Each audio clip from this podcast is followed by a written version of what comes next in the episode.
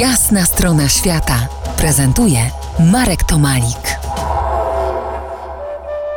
Po jasnej stronie świata Marek Tomalik i dr Maciej Sobczyk, archeolog z Ośrodka Badań Prekolumbijskich Uniwersytetu Warszawskiego. Rozmawiamy o badaniach archeologicznych u stóp wulkanów w południowym Peru.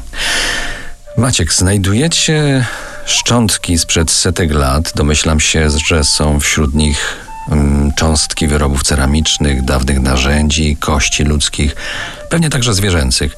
Opowiedz, jak z tych drobnych puzli można ułożyć opowieść, zre- zrekonstruować e, życie tych pradawnych ludów.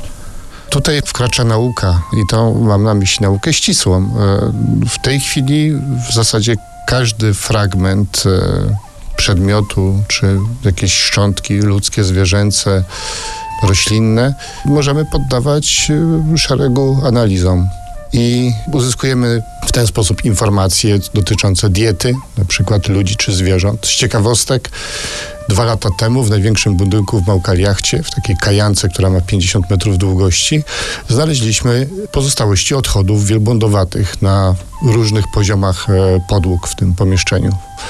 No i oczywiście to nam pozwoliło odtworzyć e, dietę tych zwierząt z tego okresu końcowego ich życia. A poza tym bardzo ciekawą informację, jak w budynku, o którym się uważało, zawsze się uważa, że głównie pełnił funkcje ceremonialne, znajdujemy odchody zwierzęce, czyli również e, spektrum funkcji takiego budynku nam się zwiększa. Na podstawie analizy różnych materiałów organicznych jesteśmy w stanie e, uzyskać e, jakąś bazową chronologię, wykorzystując datowania C14 na przykład, które w tej chwili są e, dużo bardziej precyzyjne. W przypadku szczątków ludzkich zawartość strontu pokazuje nam miejsce pochodzenia na podstawie porównania różnych informacji z innych obszarów. Więc tutaj takich punktowych elementów, które nam mm, dają bardzo szczegółowe informacje, jest coraz więcej.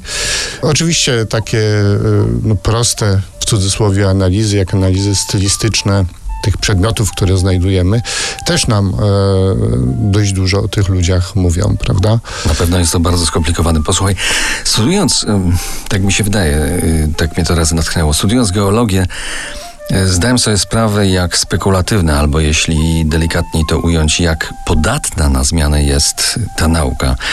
Pamiętam formację skalną spod Krakowa, która oczywiście na podstawie badań naukowych w czasie kilkunastu lat bodaj dwukrotnie zmieniła e, genezę swojego powstania.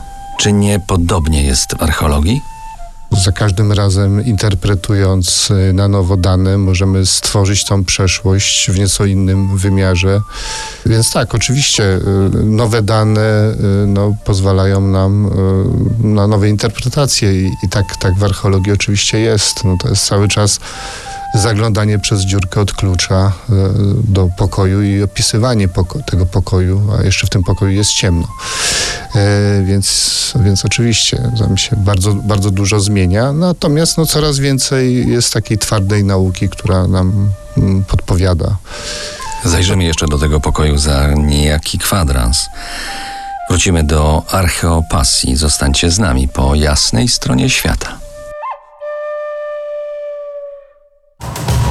To jest jasna strona świata w RMS Classic.